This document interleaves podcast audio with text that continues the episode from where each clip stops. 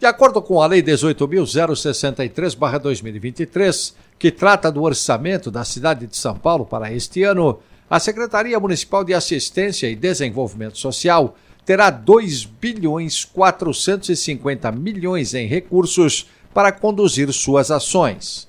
O valor inclui o indicado para a pasta e o discriminado para o Fundo Municipal de Assistência Social, que concentra praticamente todo o orçamento da secretaria.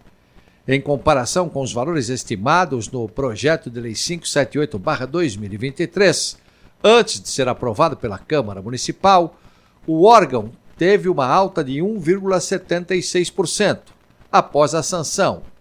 Já para o fundo, o aumento foi de 19,05%.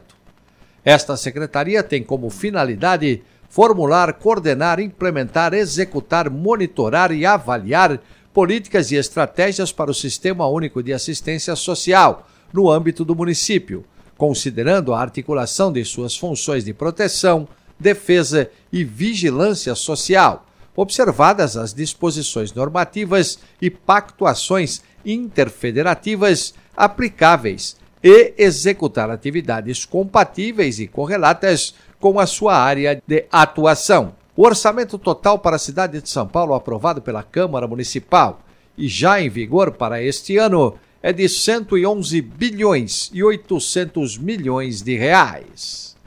Detalhes no portal da Câmara: sãopaulo.sp.leg.br